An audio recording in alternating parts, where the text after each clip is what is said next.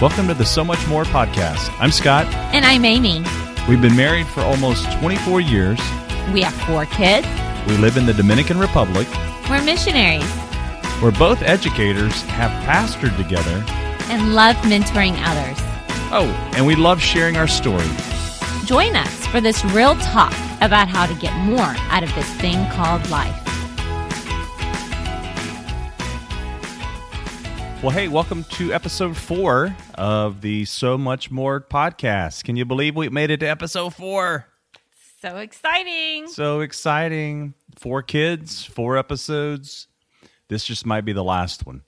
Uh, joking, of course, because we're right in the middle of a series on marriage called The Four for More, a real talk about marriage. We've been trying to cover these four essentials to help you discover more for your marriage. These aren't by any stretch the only four. These are just four things that we have found over the years that'd be really meaningful for us. So, recapping episode one or week one of the series was about being your spouse's cheerleader, which was super fun with our daughter Emma.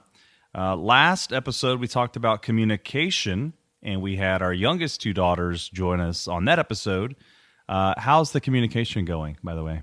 What? What'd you say? Ah, you're I not even listening. listening. I can read it all over your face. Uh, we talked about nonverbals. We talked about how to communicate uh, better in your marriage. Gave you some challenges. I hope you've been enjoying the challenges and trying them out. Uh, of course, follow us on social media at our So Much More uh, Facebook and Instagram. We've been posting up the challenges there as well as some some fun little things you can do like a bingo game, stuff like that, you can do with your spouse along the way. So we're going to jump right into uh, this part three, which is today talking about connection. And as we're recording this, we are still in the midst of the coronavirus worldwide pandemic. Uh, hopefully, starting to see the maybe the the ease of that around the world. It's hard to know ahead of time what's going on. It's hard, certainly hard to, to predict uh, where this thing is going, but um, it's been interesting because it, during the midst of this pandemic, really worldwide, uh, people staying at home, people uh, working virtually.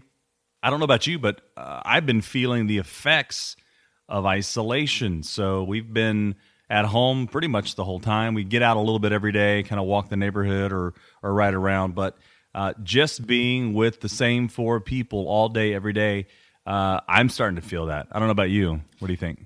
It's amazing. Oh, you're liking this. I like it. Oh, okay. So that's coming from the introvert uh, who doesn't mind being isolated. It helps you recharge. But enough's enough already. So you may not have realized how important connection is until you don't have it. So uh, everybody's tried different things to stay connected to family and work and uh, friends. And so connection can be tough. Uh, it's super important, but it's very difficult to maintain. I have had the honor of helping people through marriage difficulties as a pastor, counseling dozens and dozens of couples along the way. And there are common themes that surface when a couple comes to, to meet with a pastor or to go meet with a counselor. And what I ran across quite a bit in the community where we were at before was a couple got married as they were young, they began to have their kids uh, he generally was working super hard, trying to maintain the middle class, upper class living that they had become accustomed to. She got bored, looking for connection, looking for some way to still, I guess, to have life, to have excitement in, in life. And so, whether it was with other friends and getting busy with that, or meeting another another man. Uh, the lack of connection was so obvious. And many times, as you hear their stories, it was this slow progression of really neglecting to stay connected to one another that got them to my office and sadly many times led to separation or divorce. So it's a super important topic. Uh, we want to start off by kind of defining what it is. Connection is a noun. It's a state of being when two or more people or things are linked together. Connect is a verb to link, bind, or unite together. Whenever I think of connect or connection, I always think about Jacob's little, were they K'NEX? Yeah, K'NEX. Uh-huh. And he had this little toolbox and he had all these things or the little Legos and he would build things, right? Connecting things together in order to form something new or unique. The fact is, we were designed for connection. If you look in Scripture, uh, at the very beginning, Genesis chapter 2, as God was creating the world, creating the universe, creating man, the Bible tells us that he had a desire for connection. And it says, chapter 2, starting in verse 18, it says, Then the Lord God said, It is not good that the man should be alone. I will make him a helper fit for him. Now out of the ground the Lord God had formed every beast of the field and every bird of the heavens and brought them to the man to see what he would call them. And whatever the man called every living creature, that was its name. The man gave names to all the livestock and to the birds in the heavens and to every beast of the field. But for Adam there was not found a helper fit for him. So the Lord God caused the deep sleep to fall upon the man, and while he slept, he took one of his ribs and closed it up, closed up the flesh. And the rib that the Lord God had taken from the man, he made into a woman and brought her to the man. Then he said, This is at last is bone of my bone and flesh of my flesh. She shall be called woman, because she was taken taken out of the man. Therefore a man shall leave his father and mother and hold fast to his wife, and they shall become one flesh. So it's this idea that from the beginning of time, God created man and wife to be connected. It's part of God's design for the man and the woman to feel connected. Our hearts long for a connection. If you're married, you have the opportunity to be connected to your spouse. In fact, for a joy filled, healthy marriage, you must work to not only maintain that connection, but also grow that connection. Because every season in your marriage looks different, right? When you have the little kids and the kids start growing, no kids, grown children, empty nesters, every season in that marriage looks different. And so you have to continue to work on staying connected. You have to deepen it. For all of us, those who are married and those who are single. This desire for connection is also what draws us to God. If we didn't desire to be connected, then that pull towards a relationship with Jesus wouldn't be there. He desires to have a healthy and joyful relationship with you. In our many, many years of not just walking alongside other couples, you know, peers. So, so the ones who've been married just as long as us, or the ones that we've mentored, or we would um, put together some marriage retreats in our pastoring church days, and those are always so much fun for us. But every time we you know you do research and you read books and you you try to figure out what the experts are all saying and there's a few different types of connections different little connecting points within your marriage that would rise to the top. And one of them is exactly what we were just talking about when I was talking about that heart connection. It's a spiritual connection. What does it look like to be spiritually connected? I think that years ago I would have said it meant we had to agree on everything theological every point. But as years have gone by and, and he has experienced life and I have experienced life, and individually and as a couple, or what he has studied and read, and what I have studied and read, and what he has wrestled with God, and what I have wrestled with God, what I've discovered is not that we necessarily need to agree on everything spiritually, that we need to agree on the big things, right? That we, Scott and I, are aligned with the big parts of our theology. But some of the nuances really just lead to awesome discussions between my husband and I as we talk about it, as we wrestle with them together and try to figure out what we think it means, our interpretation, um, when we look at the words. And I think that those discussions, honestly, the ones where we're trying to determine what we think something means and how that applies to our life, those are some of the best discussions we've had in our marriage. I think what it doesn't mean is that you're both at the same point of your journey at the same time. That's really an impossible thing, depending on your your background, your story, how you came to know Christ.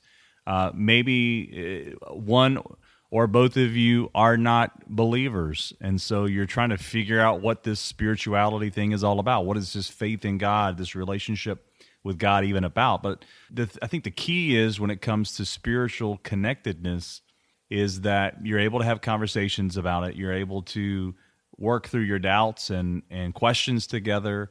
Uh, even if you're at a different place in your journey, when you feel most spiritually connected is when you're both progressing forward, when you're both moving towards the Lord.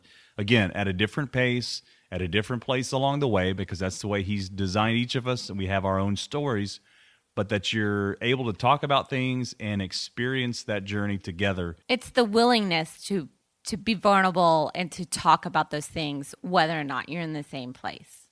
And again, the question of what what if one of you doesn't have a relationship with the Lord or maybe both of you don't. It, the the Bible talks about this. It talks about how uh, just by, for example, if you have one spouse that's a Christian and one that's not, there's a point at which the believing spouse can encourage, can um, share what they're learning along the way, and of course, pray a lot for your spouse. Uh, but at some point, there's only so much you can say that's going to convince them. The way that you're going to convince your spouse, if he or she's not a believer, is by the way you live out your faith. And so the encouragement, even though there may not be a connection point yet spiritually, uh, the believing spouse has a great opportunity to demonstrate the difference that Jesus has made and share those experiences in a loving, patient way. And and I've seen in many stories where over time that's what it takes for the other spouse to come to that point. And then there's a new experience that's begun between the two of you. So it takes time. Uh, again, prayer and patience and seeking the Lord's wisdom on how to approach it without nagging too much and, and scaring anybody off. Uh, but that spiritual connectedness, connectedness may not be there just yet, but it's possible if you continue forward in your journey. So we talk about spiritual connectedness. The next one is emotional or mental connectedness. Uh, this idea emotionally is when you're able to share your feelings and your heart with one another uh, you you really got to know your spouse. We talked the, about this before, but you've got to get to know who they are. Before it was their their dreams and their hopes and goals. Now it's just having a sense of knowing them and being known by them. For you to be connected at an emotional level, those are prerequisites. You got to be able to share what's going on in your heart. You got to be able to be vulnerable. You got to be able to listen and hear what's going on with them. The more you can do that, the more you're going to feel connected emotionally. And then mental connectedness is being able to have lively intellectual conversations. It, it's unless you uh, are the rare couple out there, chances are you see things differently. What? Yeah, let me say it again. You might see things differently, particularly when it comes to it could be religion, it could be finances, it could be politics. We happen to be in political campaign season. So we've had some, uh, I don't know, would you say lively conversations? I don't think they're lively. I think I do a lot of talking and you do a lot of poking at me. Oh, I'm poking at you. Well, here's the thing you, we've come from different backgrounds, mm-hmm. different families, different uh, situations, and we just have separate, independent minds. So we read things and we see different perspectives there. We just don't agree on everything intellectually, politically. And so the question for you would be can you have those conversations and still like each other at the end of the day? Hmm. Well, I still like you at the end of the day, for sure. And I think it's interesting because there are some things that you and I both read about or or could be passionate about and want to have lively discussions because we you know like we believe in this thing and then there are some things that we have discussions about where you'll even say, Well, I know you've read more. Like your perspective is because you've read more things on that particular issue. And it's simply because I'm excited about it and I want, I desire this this knowing to understand it more. And then there's other times when you talk about things and I look at you and I'm like, I have no idea what you're talking about. It's way over my head, but it's just because it's not something that I'm passionate about, but we could still have a discussion without one of us being condescending, without one of us putting the other one down for not knowing, um, without making someone feel stupid, right? Right. And the thing is, this idea if you're one of the people that just has to be right, I don't know what you're trying to say. Um, it's gonna, it's likely gonna cause you some issues. Okay, because here's the thing: uh, you may be right, I probably am. I'm glad you admitted it. Can well, we just cut, stop there? Stop there. We're going to edit right after yeah, you may be I'm right. kind of talking hypothetically, of course, uh, to oh. the, the listener out there. okay. Yeah. You might be right about a particular subject or an issue in your marriage. And if being right is more important than staying connected to your spouse, well, congratulations, you're right. As one of our pastors used to say, awesome, you're right, but you're alone.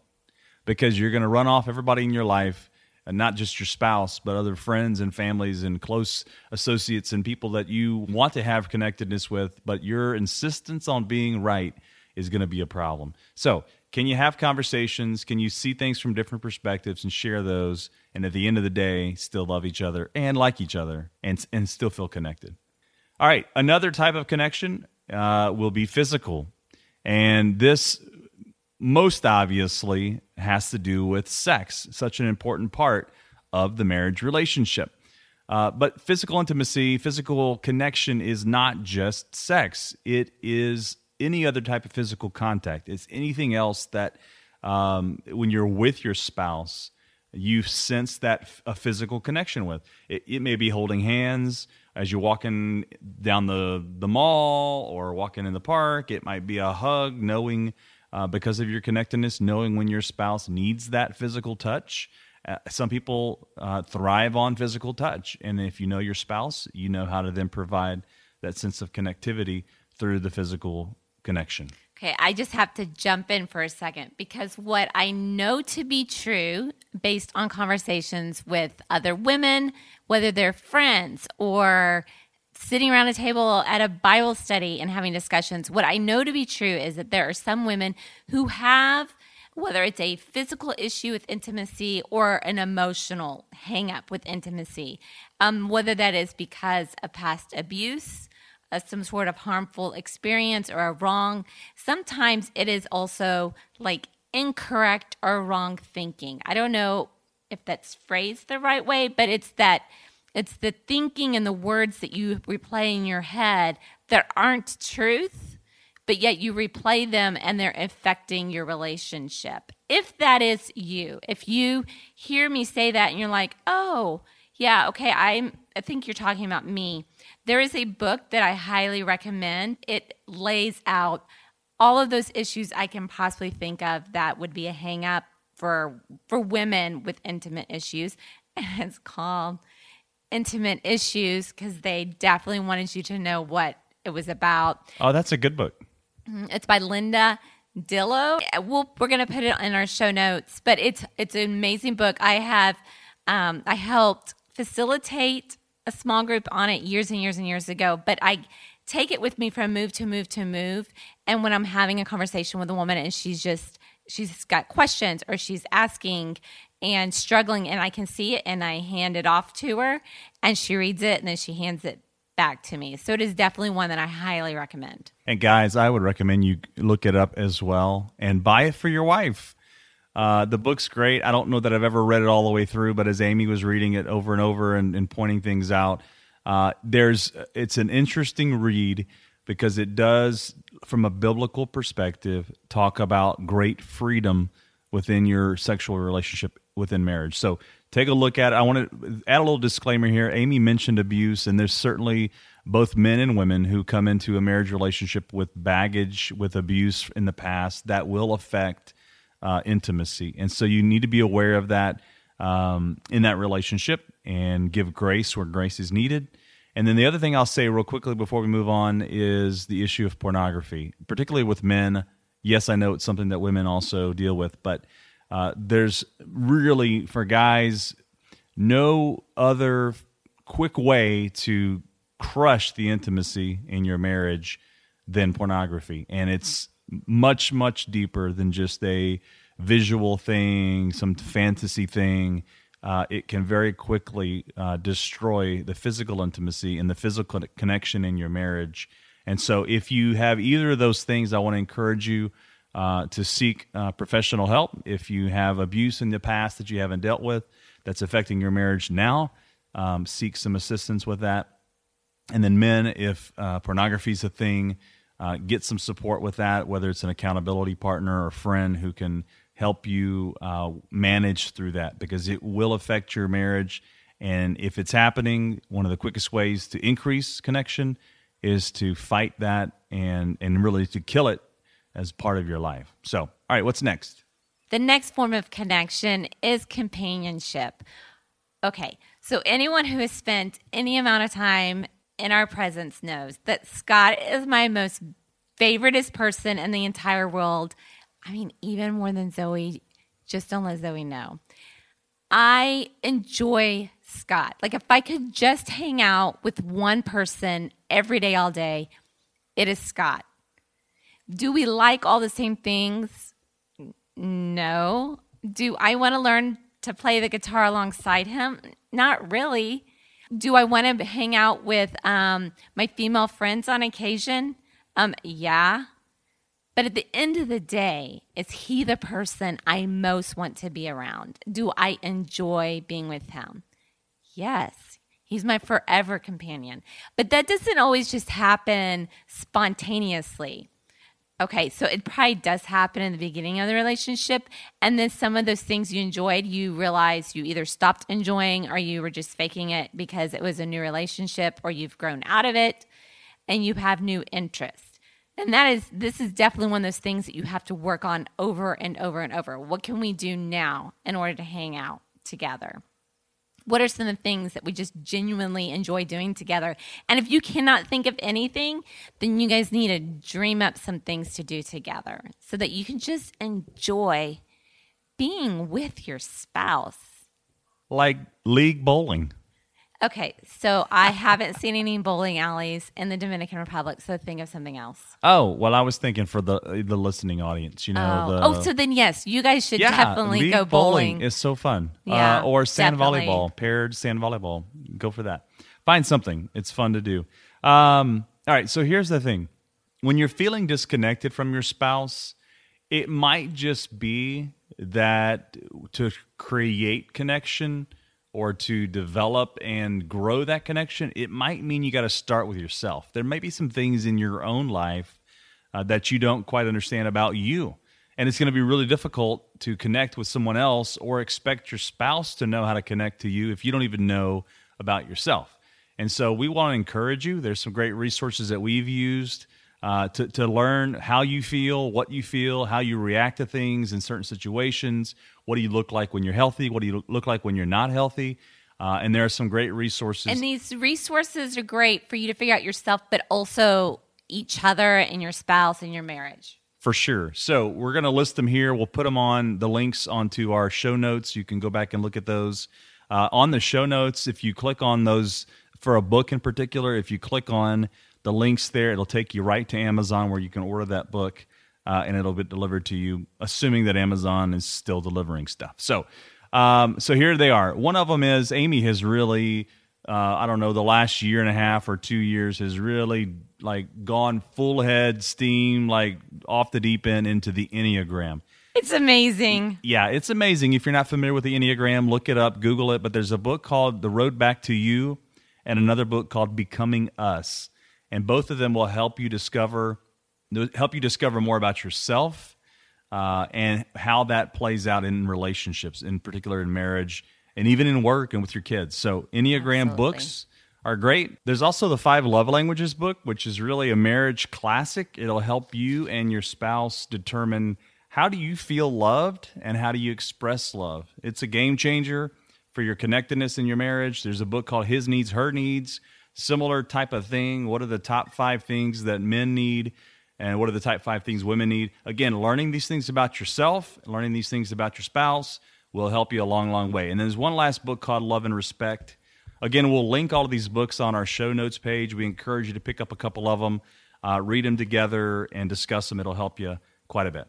I highly recommend the books. They are so, so good. And we have seen them give husbands and wives a perspective that they needed to have in their marriage and on their spouses, on themselves. The bottom line is is when you're feeling disconnected, you have a choice. You can take action in order to become more connected, or you can just choose to sit there and do nothing.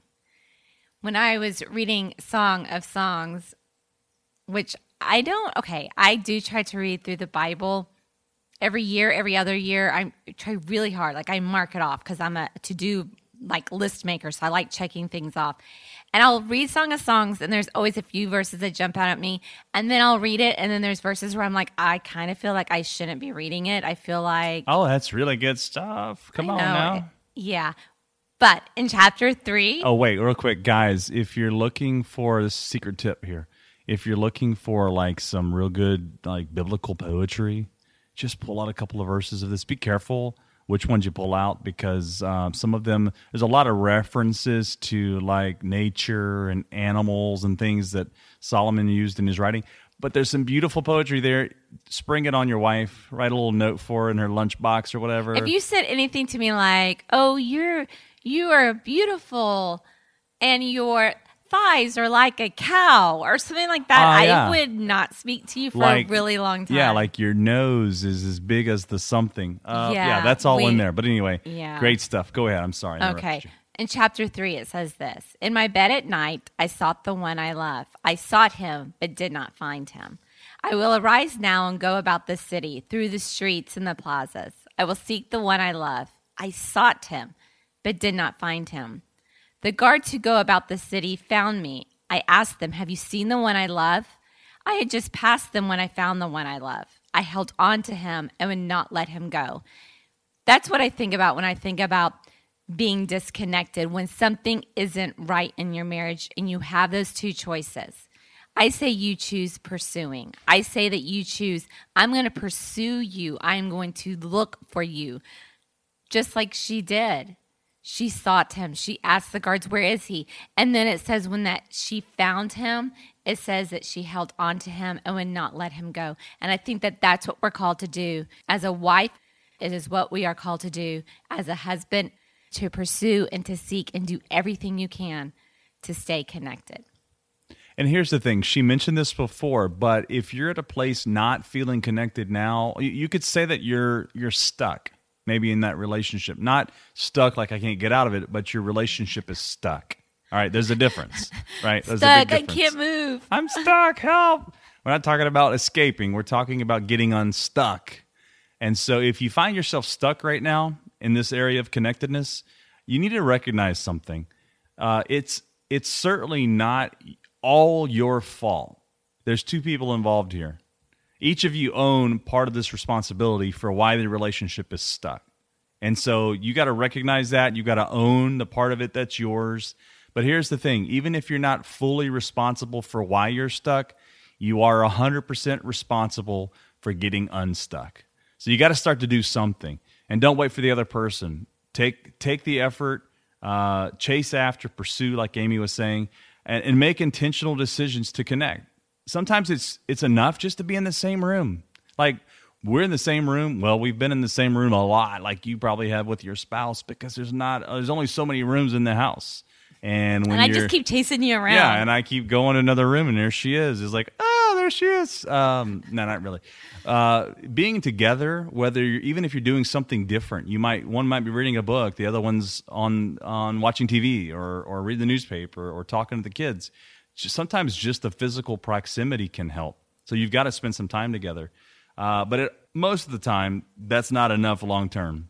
Okay, because a lot of spouses share space They make excellent roommates. they're the best roomies, but they're not connecting. So it's more than just being in the same space. That's a start. More often, it takes some intentional planning and activity. We talked about having weekly meetings uh, where you sit down and walk through what's going on in your family, what's going on in your life. That's a connection point. Having a date night regularly, whether it's every week, every other week, once a month, that's a connection point. Do something together.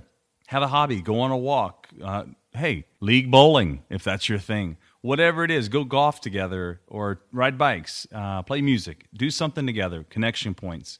Pursue a creative outlet together. Read a book together. Hang out, talk, dream together, play cards. Whatever it is, there's things that you can find to do that will help you intentionally connect to your spouse. It's so important. It is so important because when I think at different moments in time, like in our marriage, the times when I am feeling disconnected to you, Scott, are often the times that I remember being like out of sorts. Like everything just completely off when I wasn't connected to you. Or it was because I wasn't connected to God. Every single time. If I'm noticing a pattern of behavior on my end in the way that I'm speaking to my children, or just being overly agitated about things, or discontent with my personal ministry, or I mean, I could, the list could go on, right? Of all the ways in which I'm just feeling off. If I look for the root of why, it's always one of two things I'm disconnected from God, or I'm disconnected from you.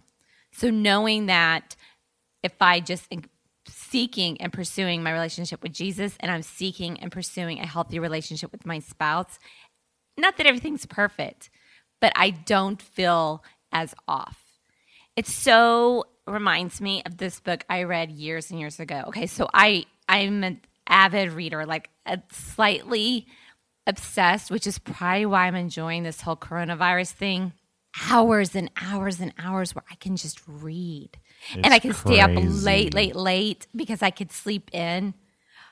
It's amazing. Yeah. How do you oh, do that? It's just like so amazing. Okay. Wow. So I'm an avid reader, and years ago I read a fiction book, and it's just silly fiction, right?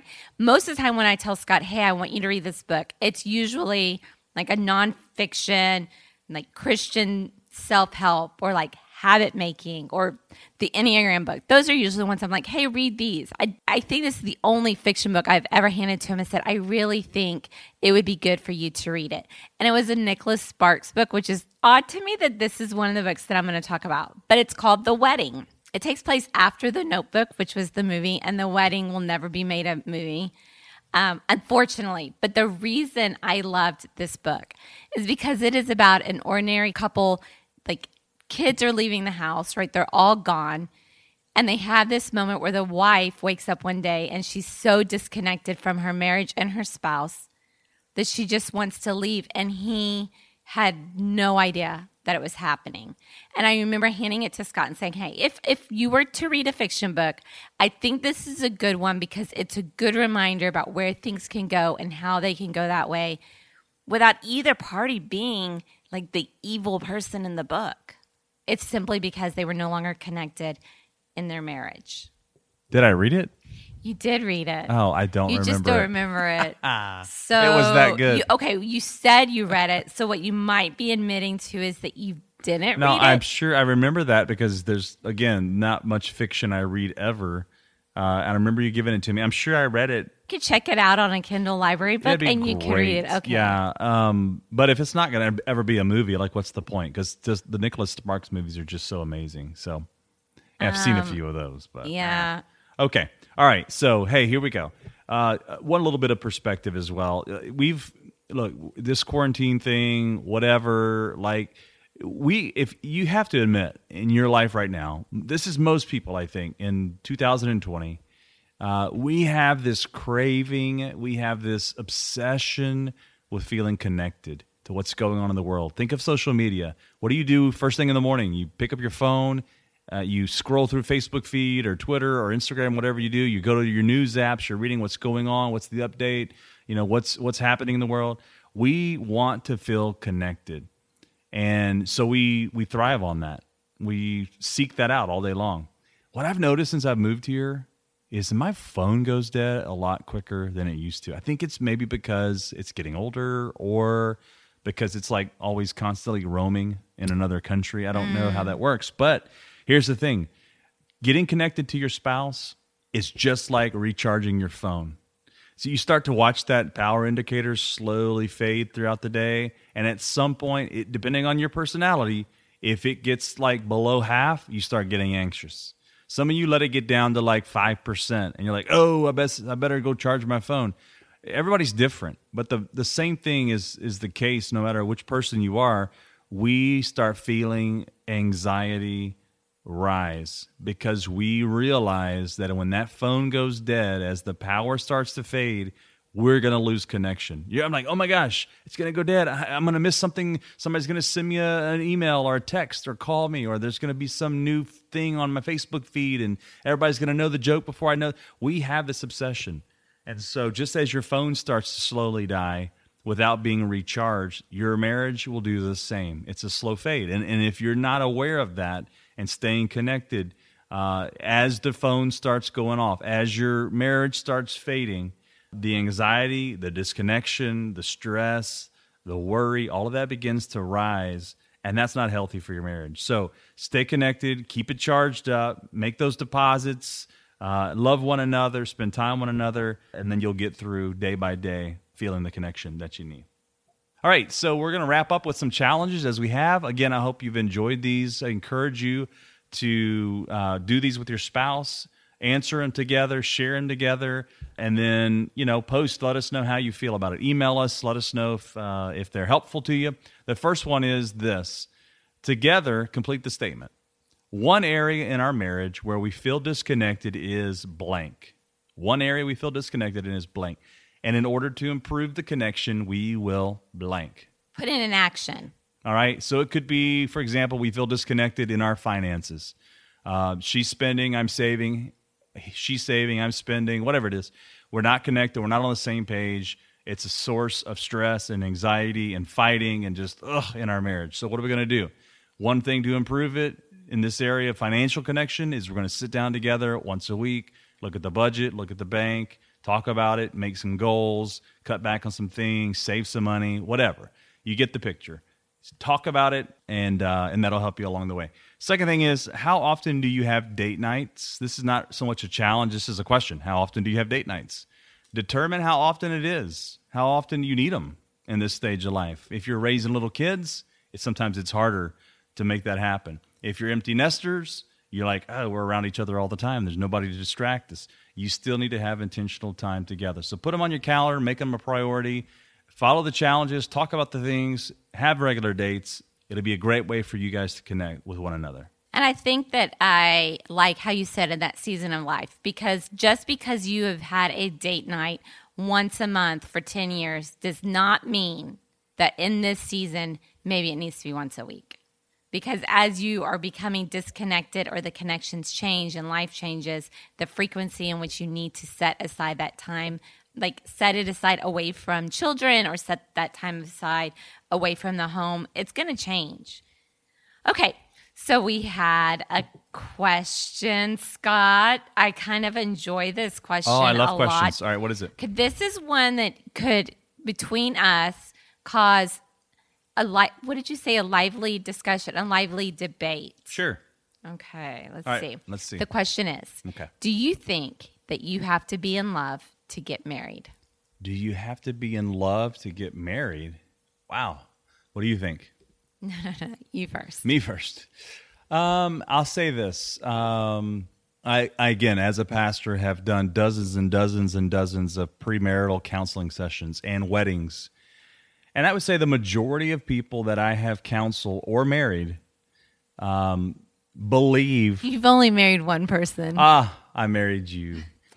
Uh, the people I have done their weddings for them, uh, majority of them, believe it or not, they believe they're in love. I mean, the simplest way for me to think of it is, why would you get married if you're not in love? What do you think? Okay, so I think it's tricky because there are people that we know that because of cultural like beliefs and the way that the their culture and their family work, there's like arranged marriages. Kind of. It was like a newer version of that. But they may not have been in love necessarily when they got married, but they chose hmm. to connect, to get to know each other, and the love grew.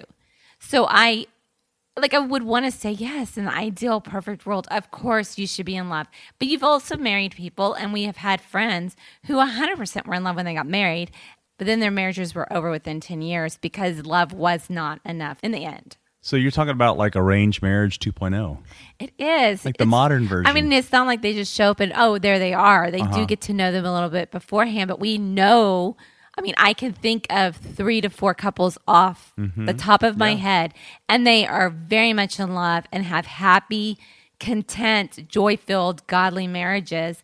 And they, it wasn't like the dating, falling in love, and like this passionate thing that we think of when we think of American marriages. Yeah. And yet they've worked because of the commitment they made and their pursuit to stay in love and to stay connected. Because really, just marrying someone because you love them isn't enough. We know people now looking back, they thought they thought that they were in love, but they really weren't, right? They were checking something off their list. Well, I would say this it's more than a feeling. more than a feeling. Okay, just kidding. No, it really it is. Um, yeah, I think I think culturally, if we're talking to mostly Western American listeners, the arranged marriage thing is rare, right? uh, most of us, I think most couples I married uh, walk into it saying, "Yeah, we're in love. Of course we are." Now we talk about some things, and you can kind of peel back the layers and realize that it's not. You got to get to a point of understanding it's not just the feeling of love. It's not just an emotion because that will fade quicker than you think. Uh, so, can you get married without being in love? I, sure, I guess you can. Uh, do you need to be in love to get married? I would hope so. I mean, to be able to start off strong, other than an arranged marriage situation, again, that's a little bit different. But to start off as strong as possible, I would hope you're walking into a marriage relationship with a sense of love that's only going to grow from there. It's not going to sustain it long term, but it's a good place to start. It's funny because I think about like when the kids were little and we would meet other couples who had a kid the similar age and we would joke about an arranged marriage. Oh, that, you know, this family's amazing. And, and like in my head, I would want to pick the spouse for Jacob and Emma Grace because I just feel like I know what they need in their life. But the truth of the matter is, what I want most for them is to get married because that they're in love. Sure. All right. Well, hey, we're going to wrap this up. We just want to encourage you as you think about this idea of marriage, this series, Four for More, the four essentials to help you discover more. Look, there's more out there. If you're in a marriage right now and you're not feeling connected, you're not feeling a sense of intimacy in one area or more areas of your life, not game over. You can still work on it find some tools, find some resources, reach out, talk to a pastor, talk to a counselor, talk to a good friend who can give you some advice because there's so much more for you. When you feel connected and when you feel intimate, the intimacy with one another in every area, you will have a better marriage and you will experience the more there is for you in this relationship. Thanks for listening. And like Scott has said, the all the links for the books that we've mentioned are all in our show notes. You can also get to them like from our website, so much more.me. Also, if you want to go over some of these same main points and a few other things, just to dive in a little deeper, check out our blogs for this week. Thanks for joining us. The next and final episode of this marriage series coming up next week is on commitment. I know, don't run away, guys. Don't be afraid. Tune in, learn what it means to have commitment in your marriage. Really, we saved it for last because we feel like it's one of the most, if not the most important part of having a healthy marriage for you to discover more in your marriage. So check it out. Go to our website, so much more.me. Check out all of our blogs. The previous episodes are there. If you're listening on iTunes, scroll backwards. You can find them there. Uh, send us an email. Let us know how you feel. Let us know if you have any questions. We still need questions for upcoming episodes. Anything having to do with marriage or family, we will save those for a future talk as well. Uh, until then, God bless you. And may God's kindness shine brightly on your marriage this week. We'll talk to you soon. Take care.